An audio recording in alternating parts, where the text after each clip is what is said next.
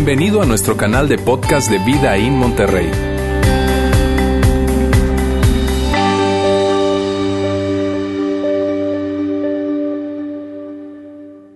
Esa es una pregunta que todos nosotros nos hacemos en algún momento de nuestra vida.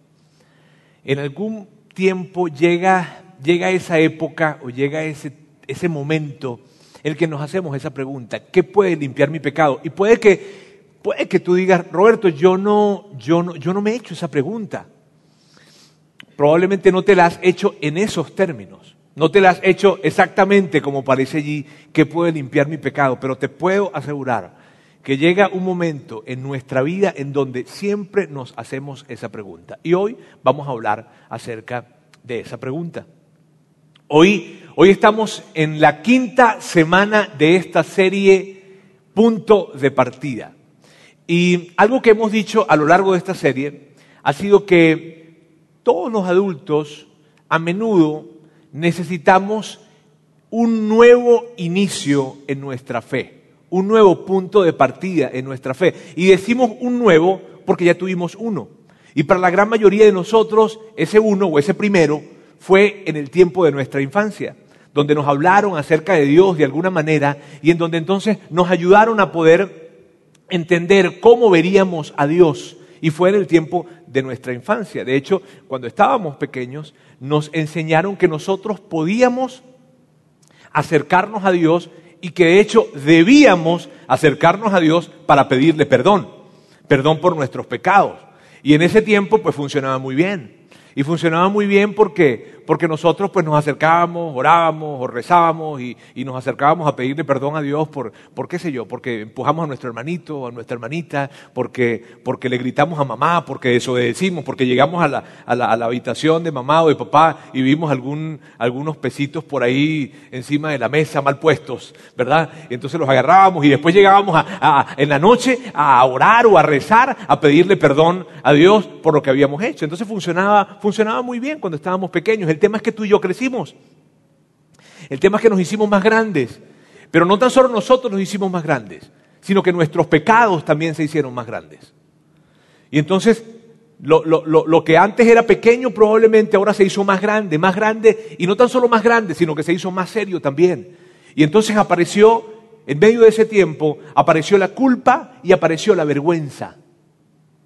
Y hay, mira, hay situaciones y hay momentos en nuestra vida.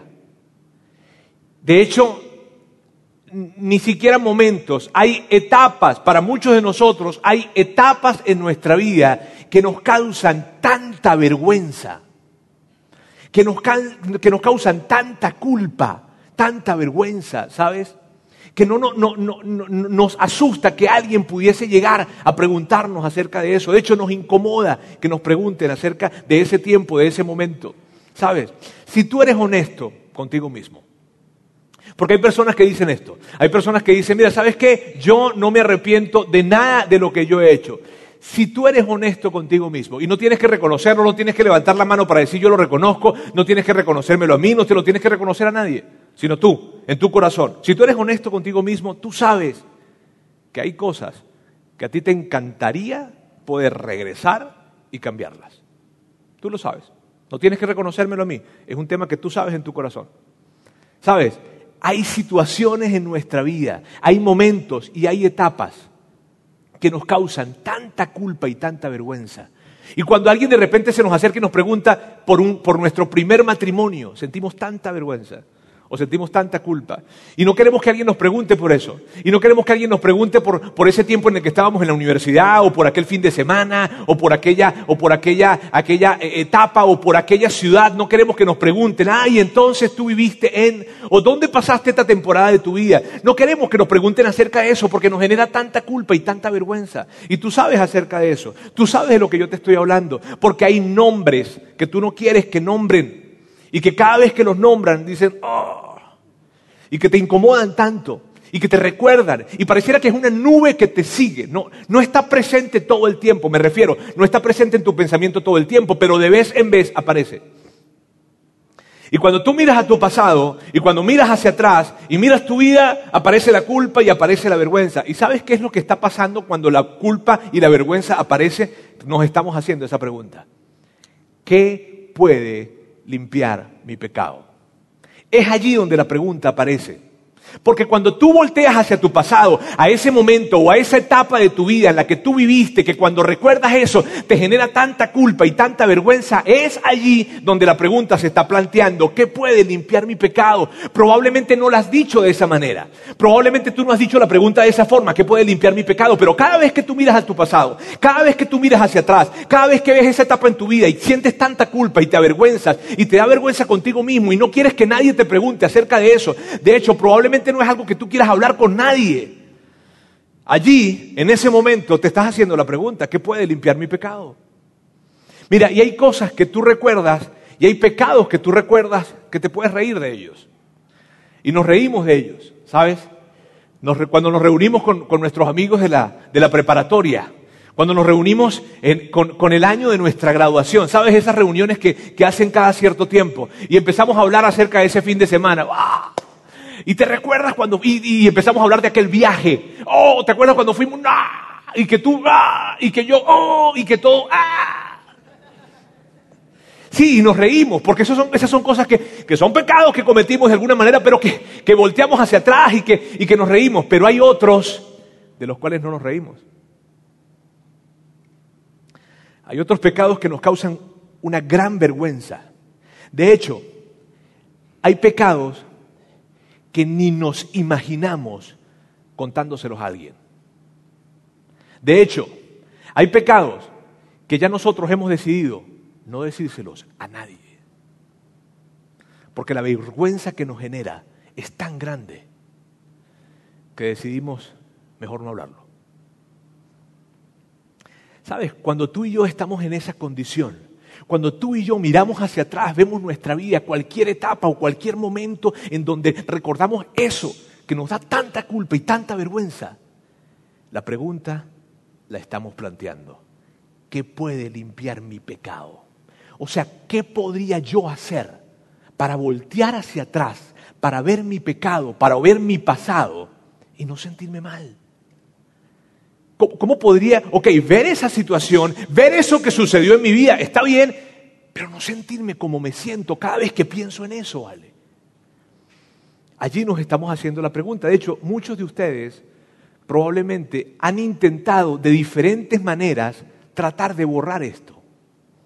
Y lo han intentado, puede que lo hayan intentado con el alcohol, puede que lo hayan intentado con alguna sustancia, puede que lo hayan intentado con relaciones. De hecho, puede que lo hayan intentado tratando de ayudar a otras personas. Puede que lo hayan intentado inclusive tratando de dar de su dinero a otras personas. ¿Sabes? Y entonces tratas de ayudar a alguien y tratas de dar más dinero a alguien para de alguna manera para de alguna manera tranquilizar esa culpa y esa vergüenza que sientes. El tema es que te das cuenta que no hay o sea, siempre necesitas más gente que ayudar y siempre necesitas más dinero que dar, porque por más de que das y por más de que ayudas, eso aparece y aparece y aparece. Y siempre viene para aparecer.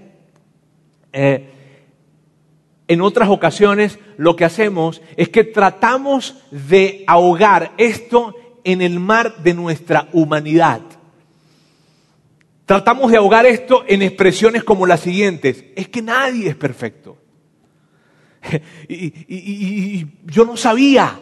Y entonces hay expresiones que, acompañan ese, ese, pensamiento en el que tú y yo muchas veces caemos y tratamos de, de, justificar de alguna forma eso que está en nuestro pasado. Expresiones que están acompañadas como las siguientes. Es que yo era muy joven, o es que estaba muy joven, o no sabes qué, lo que pasa es que yo hice eso porque, porque yo estaba borracho. O no, no, no, es que yo estaba tan, tan, tan enojado. O es que, o es que, sabes que me sentía muy solo. Y debido a que me sentía tan solo, entonces yo hice eso. O no, yo estaba en la quiebra, estaba quebrado y entonces tuve que hacerlo. O no, no, no, lo que pasa es que yo no conocía otra manera. Y en ese tiempo, cuando sucedió eso y cuando sucedió lo que pasó, sabes, yo, yo, yo no conocía otra forma. Y la verdad es la siguiente, amigos. Todas estas cosas que están ahí son verdad. Si es verdad, tú eras muy joven. Si es verdad, tú estabas borracho. Si es verdad, tú, tú, tú, tú no sabías y no conocías otra forma. El asunto es que a pesar de que sea verdad, no importa de que sea verdad, no importa de que tú agarras y tú reflexionas y tú dices, sí, no, es que yo estaba muy joven, es que yo no conocía otra manera, es que entre más lo pienso y más lo pienso, yo me doy cuenta, yo en ese momento, en ese día, en ese año, en esa etapa, yo no conocía otra forma. Pero aunque eso sea verdad, no hace que desaparezca la culpa y la vergüenza. Aunque eso sea verdad, aunque sea verdad que tú no conocías otra forma, aunque sea verdad que tú tenías 18, que tú tenías 20, que tú no tenías ni idea de lo que querías en la vida cuando hiciste eso, aunque sea verdad, no hace que desaparezca la culpa y la vergüenza. No desaparece. Y en medio de toda esa tensión que tú puedes sentir, que mira bien, en medio de toda esa tensión que tú puedas sentir, tú llegas a preguntarte, oye, ¿será que hay algo que yo pueda hacer? ¿Será que ¿Será que acaso la religión tiene algo que decir con respecto a esto? ¿Será que Dios tiene algo que decir con respecto a esto? ¿Será que la fe tiene algo que decir con respecto a esto? Y es tan importante porque, porque si tú estás considerando un nuevo punto de inicio para tu fe, si estás considerando un nuevo punto de partida para tu fe, eso cobra sentido. Ahora permíteme decirte algo. El tema central Amigos, el tema central de todo esto, el tema central de, esto de que cuando miramos hacia atrás sentimos tanta culpa y tanta vergüenza por aquellos episodios, por aquellos momentos, que es como una nube que nos sigue y que aparece de vez en cuando. El tema central de este asunto es una palabra, perdón. Ese es el tema central. Y mira, puede que tú nunca lo hayas pensado de esa forma. Puede que tú no hayas pensado eso de esa forma, o inclusive puede que tú no estés de acuerdo conmigo y está bien. No, no, no, no, no está mal, está bien. Tú, tú piensas que, que tal vez no tiene que ver con eso. Pero permíteme decirte algo. Cada vez que tú miras hacia atrás, cada vez que llega ese nombre, cada vez que llega ese, ese pensamiento, cada vez que llega eso que tú sabes que hiciste, cada vez que llega eso, hay un pensamiento, hay una pregunta que tú te estás, que te estás haciendo, que no te estás dando cuenta, pero te la estás haciendo. Y la pregunta que te estás haciendo es esta. ¿Habrá algo que yo pueda hacer para perdonarme a mí mismo? De alguna manera, ¿habrá algo que yo pueda hacer en que yo sienta que yo estoy perdonado? Porque alrededor de todo esto o en el medio de todo esto se trata de perdón. Y hay otra palabra que acompaña a esta, que es deuda. Sentimos que tenemos una deuda. Sentimos que nos debemos a nosotros mismos. Sentimos que, que de alguna manera yo debía haber sido un mejor padre. Sentimos que yo debía haber sido un mejor hijo. Sabes que yo le debo a mis hijos un mejor padre. Yo le debo a mi primera esposa haberle sido fiel. Yo le debo a mi primer esposo haberle sido fiel. Yo le debo haberle tratado con respeto. Yo le debo a mis hijos haberlos tratado de otra manera. Es que todavía recuerdo esa imagen cuando le dije a ella, a mi hija, lo que le dije, la forma en que la traté. Yo debía haberla tratado de otra forma. Y lo que sentimos adentro, tú y yo, es una gran deuda. Es una gran deuda de alguna forma, yo como padre tuve que haberlos criado de otra forma. Y yo debo, les debo a ellos una mejor experiencia como padres, como padre. Y muchas veces ni siquiera se trata de, de, que tú le debas algo a tus hijos, a tu esposo, a tus padres. Muchas veces se trata, y definitivamente se trata, de que sientes que te debes a ti mismo. Yo me debí haber sido una mejor persona yo me debí haber sido o haber tomado mejores decisiones. Y en el fondo lo que hay es eso. Todo esto acompañado de eso que hablábamos la segunda semana en esta serie, en donde, no sé si lo puedes recordar conmigo, cuando decíamos cometer errores versus pecar. ¿Sabes? Que Juan Ángel hablaba acerca, acerca de eso con nosotros, y es que tenemos tanto tiempo y hemos pasado tanto tiempo en la vida llamándole errores a eso que hacemos, ¿cierto? Tú, tú, agarras y tú te refieres a tu pasado o te refieres a esas cosas que hiciste hace años atrás. Es que yo cometí errores como padre. No, es que yo cometí errores en mis finanzas, es que yo cometí errores en mi matrimonio, es que yo cometí errores. ¿Y por qué decimos la palabra error? Porque la palabra pecado es muy fuerte. Pero tú sabes que eso no fue un error. Mira, un error es cuando tú ibas a una dirección y en vez de cruzar a la derecha, cruzaste a la izquierda. Eso es un error. Y entonces de alguna manera, pues nada, regresaste y lo corregiste ya. Pero eso que tú hiciste no lo has podido corregir. ¿Por qué no lo has podido corregir? Porque no es un error. Es un pecado. Solo que nos sentimos mucho más cómodos diciendo, es que cometí algunos errores, ¿cierto? Allí donde tú estás.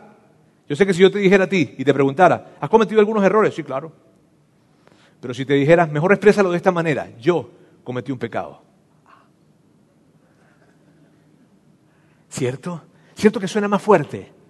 ¿Y sabes, ¿y sabes por qué no decimos pecado y, y mejor queremos seguir diciendo error? Porque cada vez que decimos la palabra pecado hace que nos sintamos peor. Eso no ayuda. Cuando digo la palabra pecado, hace que me sienta tan, tan mal. Y entonces, porque hace que me sienta tan mal, prefiero sustituirla por la palabra error. Pero amigos, esto es un asunto y no tiene que ver con religión. Mira, no tiene que ver con que tú creas o no en Dios. Si tú estás en este día aquí con nosotros y tú no crees en Dios, lo cual me encanta que estés acá, esto no tiene que ver con eso. Porque tú también has experimentado eso. Puede que tú seas creyente o no, puede que seas un seguidor de Jesús, cristiano, católico o no lo seas, en fin, pero tú también has experimentado, independientemente de qué tú crees o no crees, tú también has experimentado el mirar hacia atrás y sentir culpa y sentir vergüenza por aquello que hiciste. Hmm. Porque no es un tema de religión, o no es un tema de creas o que no creas en algo, tú también lo has experimentado. Y sabes qué es interesante, amigos, ¿saben qué es interesante? Que todas las religiones, todas las religiones del mundo presentan una solución para eso. Todas. Todas las religiones del mundo presentan una solución para poder lidiar con la culpa y con la vergüenza. Todas las, las, religiones del mundo presentan alguna solución para lidiar con el dilema de mi pasado presentan alguna solución para poder mirar a mi pasado y poder lidiar con eso, pero solo una persona se para y dice, vengo a traerles la solución, de hecho, no vengo a traerles la solución, yo soy la solución. Mira esto, todas las religiones hablan acerca de cómo manejar esa tensión, pero solo una persona en la historia que esté registrada, algo que esté registrado, solo una persona se atreve a decir, les traigo la solución, y más que traerles la solución, yo soy la solución. Y cuando te escuchas a alguien decir eso, sabes, mira, tú, piensas, o esta persona que está diciendo es un loco, es un mentiroso, o tengo que escucharlo. o es un loco, o es un mentiroso, o definitivamente yo tengo que escucharlo. ¿Y por qué tienes que escucharlo? Tienes que escucharlo porque esa persona está diciendo que tiene la solución a eso que tú sientes, a esa culpa y esa vergüenza que tú sientes, que por más de que tú, que ha pasado el tiempo, que por más de que han pasado años, que por más de que has tratado de hacer cosas buenas, la culpa, la vergüenza sigue presente. Y no puede ser. Y hay cosas que tú has emprendido en la vida que hoy en día son buenísimas Tienes una familia increíble probablemente y tienes cosas increíbles que has logrado, pero no puedes terminar de disfrutarlas por completo porque cuando miras hacia atrás sientes culpa y sientes vergüenza. ¿Qué onda? Alguien dijo, yo soy la solución para eso. O es loco, o es mentiroso, o tenemos que escucharlo.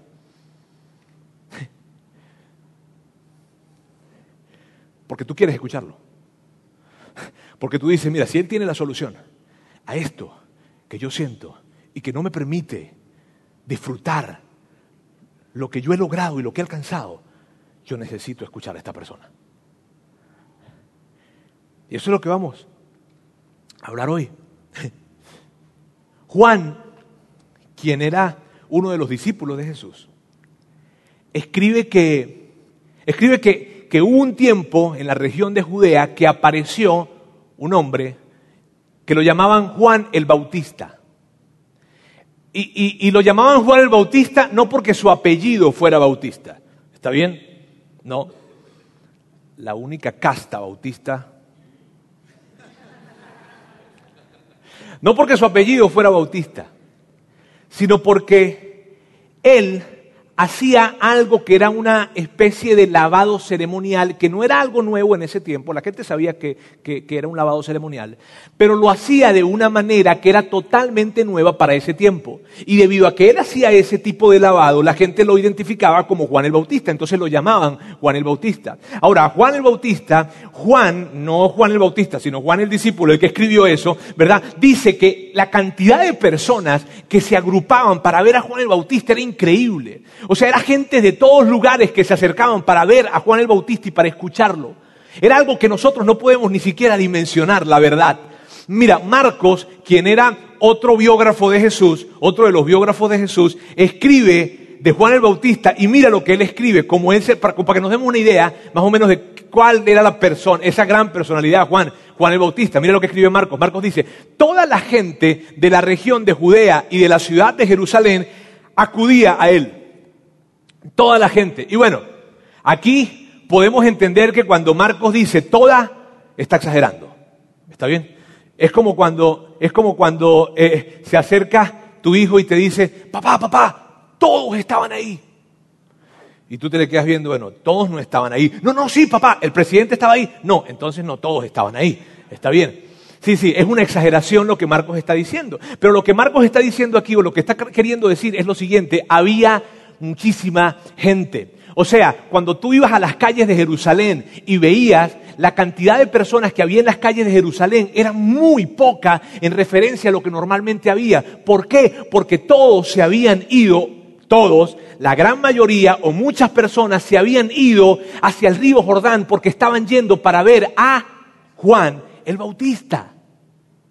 Era algo increíble, ¿sabes? Dice que toda la región de Judea. Mira, miren bien, para que dimensionemos este asunto. Si Juan dice que fueron desde Jerusalén hasta el río Jordán, quiere decir que al menos 60 kilómetros tuvieron que recorrer.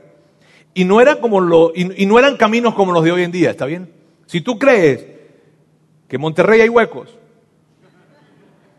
Mira, en esos tiempos Primero que ibas, no ibas, ibas a pie, la gran mayoría de las personas. Ahora, fíjense bien, el territorio que, que era en ese tiempo era sumamente difícil. El clima era difícil. Así es que recorrer 60 kilómetros hace dos mil años no era recorrer 60 kilómetros hoy. Y estás hablando de que las personas recorrían 60, más de 60 kilómetros para ir a escuchar a este hombre. ¿Quién es este tipo? Yo no sé si tú alguna vez has estado en alguna, en alguna procesión. Si tú has estado en alguna procesión o has visto alguna procesión, yo quiero que pienses de esa manera con respecto a lo que vivió Juan el Bautista. Gente de todos los lugares, de toda la región de Judea, y Judea iban a ver a Juan el Bautista. Iban a escuchar a Juan el Bautista. Viajaban kilómetros, kilómetros y kilómetros porque iban a escuchar a este hombre. De hecho, Mira, los cuatro escritores de los evangelios hablan acerca de Juan el Bautista y la manera en cómo lo escriben es la misma forma. Flavio Josefo, quien fuera un historiador del primer siglo, habla de Juan el Bautista. Mahoma, que apareció seiscientos y pico de años después. Mahoma, en sus enseñanzas, habla de Juan el Bautista. Te estoy hablando de una persona que existió realmente y que en ese tiempo había una gran conmoción por ir a escuchar a este hombre. Toda la gente iba a querer escuchar a Juan el Bautista. Esa es la exageración que Marcos está presentando porque muchísima gente iba. Lo que sí es claro es lo siguiente. Cuando, Juan, cuando Marcos dice toda la gente, no se está refiriendo a 12 personas, ni a 20 personas, ni a 50 personas. Se está refiriendo a cientos y a miles de personas que iban a escuchar a este hombre. Y un grupo de personas que fueron a escuchar a Juan el Bautista, que probablemente viajaron 60, 70 kilómetros para ir a escucharlo, llegaron estaba toda la gente alrededor de Juan el Bautista, alrededor de él allí en el río Jordán. Juan estaba hablando, dando su mensaje, también estaba bautizando personas. Y entonces estos llegan y llegaron probablemente muy temprano, pero están allí haciendo la fila y esperan que la fila avance y esperan que la fila avance y que la fila avance. Y tú sabes, ¿no? Siempre hay esos comentarios de la gente, muévete, rápido, bautiza, bautízalo de 10 en 10, qué sé yo, para que la cosa avanzara, avanzara, avanzara. Cuando, cuando él llega, cuando esta persona llega enfrente de Juan el Bautista, le dice, Juan, ¿quién eres? Y, Juan le contesta, le contestó una respuesta medio rara, que, fue rara, fue tan rara que él o ellos se sienten en la necesidad de replantear la pregunta y le dicen, tú eres el Mesías. Juan, tú eres el Mesías, porque si tú eres el Mesías, nosotros tenemos años esperándote. Desde que nosotros nacimos, estamos esperándote. Mis padres te están esperando desde que ellos nacieron. Mis abuelos te han estado esperando. Toda esta gente que viene de diferentes lugares y que viaja un montón de kilómetros para hablar contigo, ellos creen que tú eres el Mesías. Ellos tienen esta misma pregunta. Y lo que pasa es que ellos no se atreven a hacérsela, pero, pero hacértela. Pero, pero, nosotros sí queremos hacértela. Tú eres el Mesías. Y entonces Juan le contesta. Y esto es lo que Juan le contesta. En Juan capítulo 1, versos 26 y 27 dice, yo bautizo con agua, pero entre ustedes hay alguien a quien no conocen y que viene después de mí, al cual yo no soy digno ni siquiera de desatarle la correa de las sandalias. Lo que Juan está diciendo es esto, y Juan aquí está siendo literal. Juan está siendo literal acá, porque él está diciendo, ya hay alguien entre ustedes. Y ustedes no, lo no se han dado cuenta de eso. Lo que Juan está diciendo es eso. Juan está diciendo, amigos, amigos, entre ustedes ya llegó alguien y ustedes no se han dado cuenta. Y si ustedes creen que yo hablo bien, si ustedes creen que lo que yo digo tiene un impacto, si ustedes viajan de diferentes lugares y desde muy lejos para escucharme a mí porque les gusta escucharme a mí, ni se imaginan cómo habla él. Ustedes no han visto nada. De hecho, yo ni siquiera soy digno de ser su sirviente. Órale. Y eso es lo que está sucediendo en ese momento. Luego Juan, Juan el discípulo, no Juan el Bautista, Juan el discípulo escribe que al día siguiente de que le hacen la pregunta y toda esta historia, al día siguiente Juan el Bautista está allí en el río Jordán y está dando su mensaje, que su mensaje tenía que ver con, una gran palabra. Arrepiéntanse. Y él lo decía y lo decía y lo decía y lo decía, po, po, po, muy fuerte. Entonces, Juan el Bautista estaba al día siguiente dando ese mensaje y dando... Ok. Este, Juan el Bautista estaba al día siguiente dando ese mensaje y, la gente seguía allí agrupada, una cantidad de personas que estaban cerca, cerca de, él para escuchar ese, ese mensaje. Arrepiéntase, arrepiéntase, arrepiéntase, arrepiéntase. Y entonces Juan, tengan pendiente la imagen. Recuerda, él tenía una cantidad de personas, estaba en el río Jordán, estaba bautizando personas, estaba dando su mensaje, estaba metido en su chamba. Estaba metido en su chamba. Y no habían 10 ni 20 personas, habían cientos y miles de personas alrededor de él que habían viajado para, para hablar con él y para, que, para escucharlo a él. Y en medio de eso, de repente la agarra, se queda mirando hacia el fondo y dice, ¡Ey, ey, ey! Juan, Juan, vengo yo, que te calles, chico.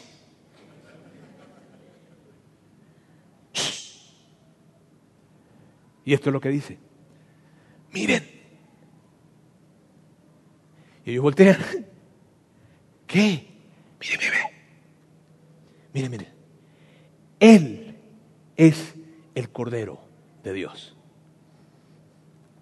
Y es que la escena es increíble. Porque Juan está allí con ellos. Y cuando ellos escuchan eso, cuando ellos escuchan el Cordero, mírame, yo sé que para ti y para mí, cuando escuchamos la palabra cordero hoy en día, probablemente pensamos en una chuletica de cordero, en un cabrito en salsa, en una cosa esa. pero mira, mira, no pensamos, no pensamos en lo que ellos pensaban. Cuando, mira, yo te puedo, casi podría asegurarte que cuando ellos voltearon estaban buscando un animal. Porque la palabra cordero para ellos era algo que estaba presente. Era algo que estaba presente. ¿Por qué estaba presente? Permíteme explicarte esto, lo cual es muy importante, muy importante. Miren bien, ellos tenían un sistema, un sistema que por 1500 años había funcionado. Y ese sistema era el siguiente. Ellos siempre tomaban un cordero, lo sacrificaban, derramaban su sangre para expiación de sus pecados. Esto era algo que ellos hacían todo el tiempo. Y lo hacían todo el tiempo porque era la manera en que ellos presentaban o espiaban sus pecados. Fíjense bien, en la cultura de ellos, en la cultura de los israelitas, ellos pensaban de la siguiente forma, si alguien peca, alguien tiene que morir. O algo tiene que morir. Si alguien peca, algo tiene que morir. Porque el pensamiento de ellos en ese tiempo era este, diente por diente, ojo por ojo. Así es que si alguien peca, algo tiene que morir. Y, ellos estaban muy felices de que fuera el Cordero. Y que no fuera ellos, claro. Ellos estaban contentos. Y probablemente alguien diga, Roberto, ¿y para qué? Porque tal vez tú y yo tenemos algún cuestionamiento con ese tipo de sistema. Y alguien diga, pero ¿para qué tenía que morir un cordero cuando alguien pecaba? Porque necesitaban mantenerse a raya. Y si tú lo ves, tiene toda la lógica del mundo. Imagínate si la gente peca y no hay nada que hacer. Pequen y no hay que hacer nada. O sea, ustedes libremente, sin problema. Entonces se había creado ese sistema. Independientemente de lo que tú opines del sistema, si funciona bien o funciona mal, o sea, no, no, no andamos ahorita aquí para debatir eso, era el sistema de ellos. ¿Sí viste? Ellos agarraban, sacrificaban un cordero, hacían que la sangre se derramara y a través de ese derramamiento de sangre entonces espiaban sus pecados. Ellos sabían que eso no era suficiente. ¿Por qué sabían que no era suficiente? Porque tenían que estar haciéndolo todo el tiempo. Así que cuando ellos escuchan la palabra cordero, ya tú sabes lo que estaban pensando. ¿Sí? ¿Estamos claros entonces en eso? Ese era el sistema que tenían y que por 1500 años había estado funcionando. Y, y Juan les está diciendo, miren, Él es el Cordero de Dios que quita, que quita, mira bien, que levanta y se lleva. Lo que Juan les estaba diciendo era, Dios ha enviado su Cordero para levantar y llevarse el pecado del mundo. Y esto es muy interesante, ¿por qué? Porque no era el pecado de los judíos, era el pecado de los romanos, era el pecado de los egipcios, era el pecado de los mexicanos, era el pecado de los venezolanos, era el pecado de todo el mundo. Y sabes, la gente que estaba allí no estaba entendiendo. Ellos no estaban entendiendo. No podían entender. Ellos están escuchando eso y probablemente estaban así escuchando a Juan decir, pecado. Ajá. Ah. Oye, Juan, ¿puedes bautizar a mi hija que me la trae de Jerusalén? Y entonces, este, sí, sí, sí. Ellos no estaban entendiendo qué estaba pasando. Jesús es bautizado, en fin. Pero luego Jesús lleva a cabo su ministerio acá en esta tierra.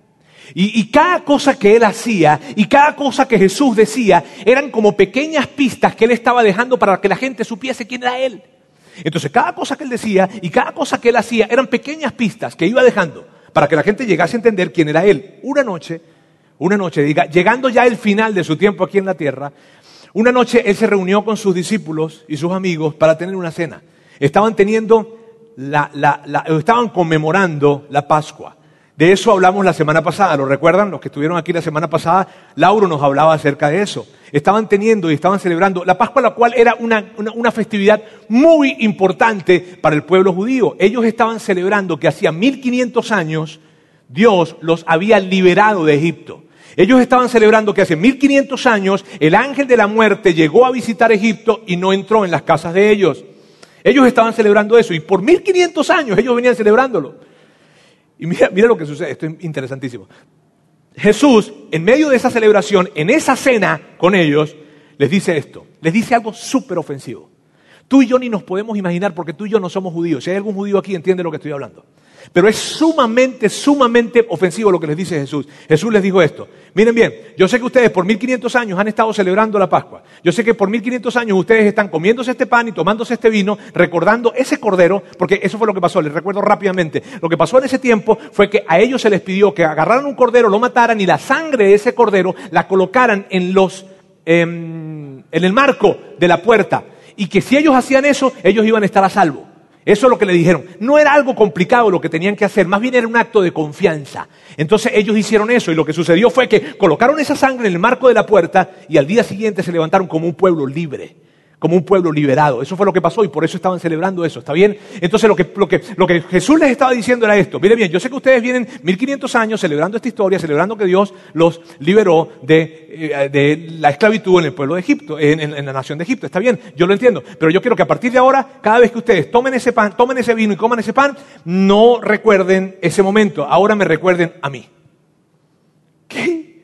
Y ellos, no, no, Jesús, sí, o sea, tú has hecho muchas cosas y todo, pero nos estás pidiendo algo. Órale. Mira, eso es como que si yo llegara en diciembre aquí y les dijera a ustedes esto, para que, se, para que, más o menos dimensionen el asunto. Que, que, que, yo llegara aquí en diciembre y le dijera, amigo, yo sé que durante todos estos años hemos estado celebrando el nacimiento de Jesús, pero a partir de este año vamos a celebrar el nacimiento de Roberto. Sí, tú dirías, se volvió loco este tipo y este sitio se queda vacío, ¿cierto? Lo mismo estaba pasando allí. Jesús les estaba diciendo lo que ustedes han venido haciendo por 1500 años. Ahora yo quiero que lo hagan, pero que no piensen en la sangre de ese cordero que se colocó en el marco de la puerta. Que ahora cada vez que tomen ese vino, piensen en mí y en la sangre que yo voy a derramar por ustedes. Y cuando ellos lo escucharon, ellos no entendían lo que le estaba diciendo. ¿Ah? ¿Ah? esa misma noche Jesús fue arrestado. Y ellos, discípulos valientes, huyeron. Y hay un detalle, miren bien, hay un detalle en la historia que los escritores de los evangelios colocan que ese detalle sería irrelevante si Juan el Bautista no hubiese dicho que Jesús era el Cordero de Dios. Ese detalle que escribieron los evangelistas, o sea, los biógrafos de Jesús, hablando acerca de la crucifixión. Ese detalle sería irrelevante si Jesús no hubiese dicho, quiero que ahora no sigan recordando el evento de hace 1500 años, quiero que ahora no sigan recordando la sangre de ese cordero, sino que cada vez que toman ese vino recuerden ahora mi sangre que voy a derramar por todos. Ese detalle que escribieron los biógrafos de Jesús sería irrelevante si Jesús no hubiese dicho eso. Este es el detalle. Ellos dijeron que Jesús no murió sofocado. y tú puedes meterte en Google y mete la palabra crucifixión para que entiendas cómo era la muerte por crucifixión. La muerte por crucifixión se trataba de esto. El fin de la muerte por crucifixión era que murieran sofocados, que hubiera una, gran agonía y que luego de esa gran agonía murieran crucificados. Las personas que eran crucificadas y que estaban puestas sobre la cruz, ellos se impulsaban con las piernas para, para poder tomar aire. Y luego que se dejaban caer otra vez, eh, había un sofocamiento que para poder respirar de nuevo tenían que... Y eso era lo que hacían. Y por eso los soldados romanos se acercaban para, cuando ya se fastidiaban o se cansaron ya, se venían para partirle las piernas a los que estaban crucificados y que ya no pudiesen levantarse y entonces morir sofocados. ¿Qué fue lo que pasó en la historia? Que cuando los soldados romanos se acercaron para partirle las piernas a Jesús, oh sorpresa, ya había muerto. ¿Y cómo? ¿Cómo murió? Desangrado. La sangre del Cordero de Dios. ¡Wow! No hubo necesidad de partirle las piernas porque ya había muerto desangrado por la corona de espinas, por los látigos que le colocaron el día anterior, por la gran cruz cargándola y rascando su espalda. Entonces yo me hago la pregunta y les coloco la pregunta otra vez. ¿Qué puede limpiar tu pecado? Nada que tú puedas hacer. Y tú ya lo has intentado. Mira, tú ya has intentado esto, tú ya lo has intentado. Tú ya has intentado con, miles de cosas, tratando de portarte bien, tratando de hacer cosas, tratando de, olvidar lo que, eso que, que sucedió y no lo has logrado. Veinte años después de la crucifixión, veinte años después de la crucifixión, aparece Pablo, el apóstol Pablo, el famoso apóstol Pablo, que primero había sido un gran perseguidor de, de los cristianos, pero que ahora era un gran promotor de los cristianos porque se encontró con Jesús, en fin, Pablo escribe una interpretación de lo que Juan dijo y de lo que Jesús dijo aquella noche. Y se lo escribió en una carta que escribió a una iglesia que estaba empezando en una ciudad que se llamaba Colosas. Y allí, esto es lo que Pablo escribe entendiendo eso que Juan el Bautista había dicho, que Jesús era el Cordero de Dios. Esto es lo que él dice. Dios nos dio vida en unión con Cristo al perdonarnos todos los pecados y anular la, dígalo conmigo, la, la deuda que teníamos pendiente por los requisitos de la ley. Él anuló esa deuda que nos era adversa. Mira bien, lo que Pablo está diciendo es esto, tu pecado generó una deuda. Tu pecado, mi pecado generó una deuda. Y amigos, por favor, yo quiero que estén tan atentos con esto por lo siguiente, porque esa es la razón por la que independientemente de que tú creas o no creas en Dios, cada vez que tú volteas y miras hacia atrás en tu vida, sientes que te debes algo a ti mismo y a otros. Esa es la razón por la que tú dices, oye, vale, le debí algo a mis hijos, le debí algo a mis padres, le debí algo a mi mamá, le debí algo a mis hermanos, le debí, me debí algo a mí mismo, le debo algo a otros, me debo algo a mí, le debo algo a Dios. Y si no crees en Dios, y entonces piensas en ti y piensas en otros. Esa es la razón. Lo que Pablo está diciendo, que tu pecado generó una deuda y por eso tú andas preguntando siempre y pensando, ¿habrá algo que yo pueda hacer para pagar esta deuda?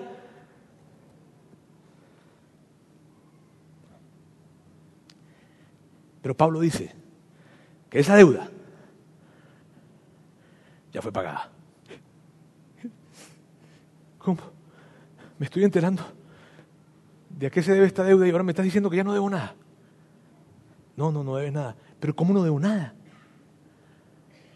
Él anuló esa deuda que nos era adversa clavándola en la cruz. Oh, wow.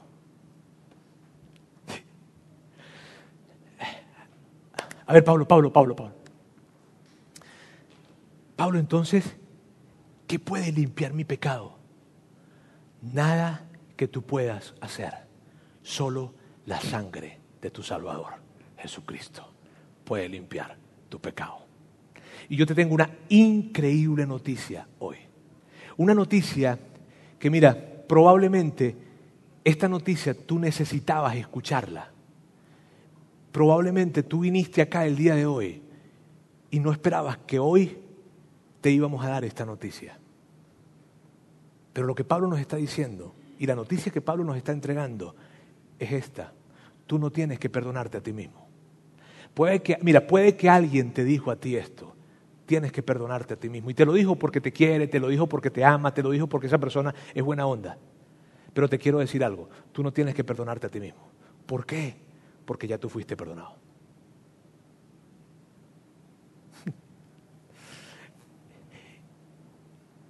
Y mira bien, si tú quieres esforzarte, si tú quieres de alguna manera de alguna manera sentirte bien contigo a causa de lo que viviste, de la etapa de vida, de aquello que hiciste. Si tú quieres hoy seguir intentando con tus esfuerzos, seguir intentando con lo que estás haciendo, seguir intentando con lo que estás dando a otros, seguir intentando, seguir intentando, mira, la verdad no hay nada que yo pueda hacer, porque al final de ese camino lo que espera es una gran frustración y una gran sensación de que la culpa y la vergüenza no ha desaparecido.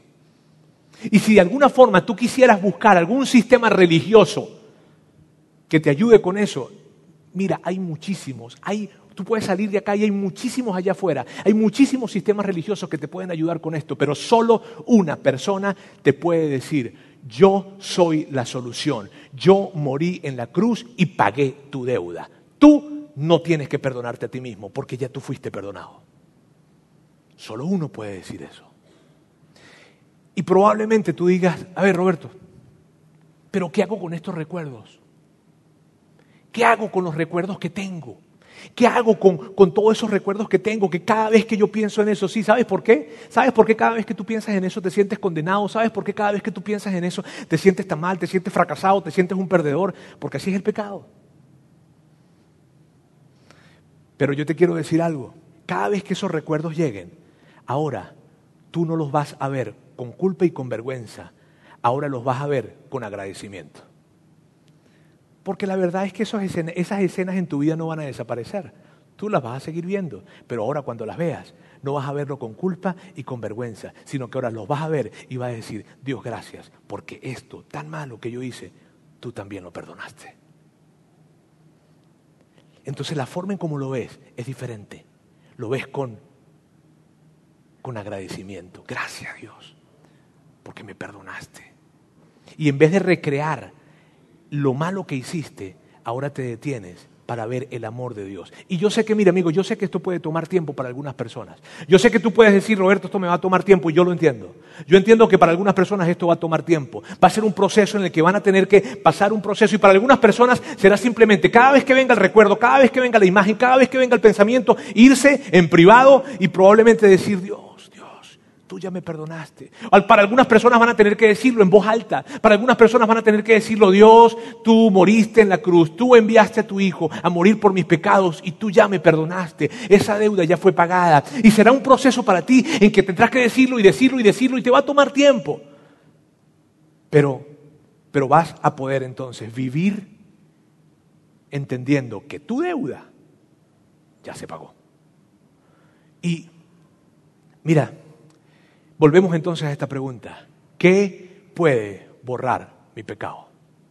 ¿Qué puede borrar mi pecado?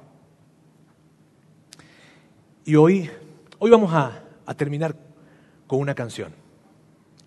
Eh, pero yo, yo, yo, quiero, yo quiero decirte algo. Amigo, yo quiero decirles algo. A ti especialmente quiero decirte esto.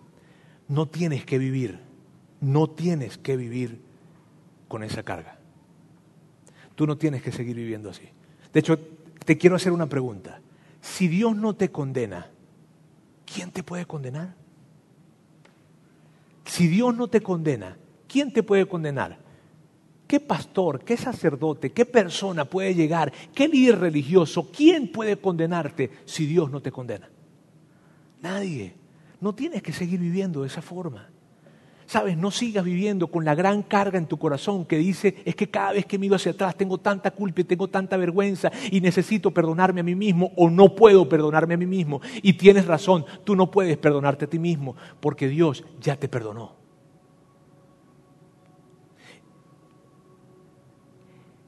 En el Antiguo Testamento, cuando se habla de Abraham, se dice que Abraham fue declarado justo delante de Dios solo porque él decidió confiar. Solamente por eso.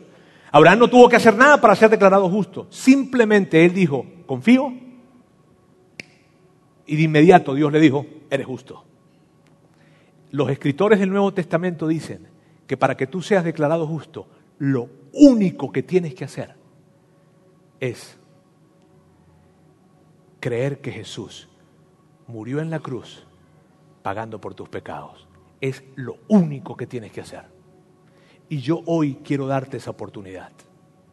Si tú hoy, el día de hoy, tú no has declarado esto, tú no has dicho, Jesús, yo creo que tú moriste en la cruz por mis pecados. Si tú no, has, no tienes la seguridad de haber dicho eso, yo quiero el día de hoy que tú me des la oportunidad de hacerlo. Me refiero de guiarte en una oración que no tiene que ver con que te cambies de religión ni tiene que ver con nada. Tiene que ver con que tú decides colocar tu fe en Jesús y que en esa cruz fueron clavados. Todo lo que tú tenías que deber, ahí fue clavado y allí mismo fue pagado. Así, Roberto, así. Entonces, si tú quieres el día de hoy tener esa seguridad, yo te voy a pedir que hagas algo. Yo te voy a pedir que, me sigas a mí en esa conversación, allí donde estás. Lo que yo sí voy a pedirles es algo. A todos, en un momento, a todos les voy a pedir que se coloquen en pie. Ya va, ya va. A todos les voy a pedir que se coloquen en pie. Pero esas personas que especialmente hoy va a ser su primera vez que van a decir, Jesús, yo creo en que tú pagaste por mis pecados en la cruz. Esas personas, cuando se estén levantando, sientan que están haciendo un nuevo punto de partida en su fe. Ahora sí quiero pedirles que por favor se coloquen de pie. Y a esas personas que no tienen esa seguridad, yo quiero pedirles que allí donde están no tienen que hacerlo en voz alta, tienen que simplemente en sus corazones, permítanme guiarlos en esta oración, que no es una oración mágica, sino simplemente es expresarle a Dios que tú crees en Él. Dios, quiero darte gracias el día de hoy. Y quiero acercarme a ti probablemente por primera vez, o tal vez Dios hoy es una segunda o una tercera vez en que yo tengo o, o vengo para decirte esto, pero quiero tomar seguridad. Dios, he mirado hacia atrás con tanta culpa y con tanta vergüenza. Y cada vez que miro hacia atrás me siento tan mal conmigo mismo. Pero hoy, Dios, decido confiar en ti y decido creer, Jesús, que tú pagaste por todos mis pecados cuando moriste en esa cruz. Gracias. Ayúdame a abrir mis manos para recibir el perdón que tú me entregas y poder vivir una vida nueva en ti y en paz, con la seguridad de que no hay nada que pagar, porque ya tú lo pagaste todo. En el nombre de Jesús. Amén. Gracias por haber escuchado este podcast de Vida en Monterrey. Si deseas escuchar estos mensajes en vivo, te invitamos a que nos acompañes todos los domingos a nuestro auditorio. Para más información sobre nuestra ubicación y horarios, entra a vidainmty.org o síguenos en nuestras redes sociales como Facebook, Twitter e Instagram. Nos vemos la próxima semana.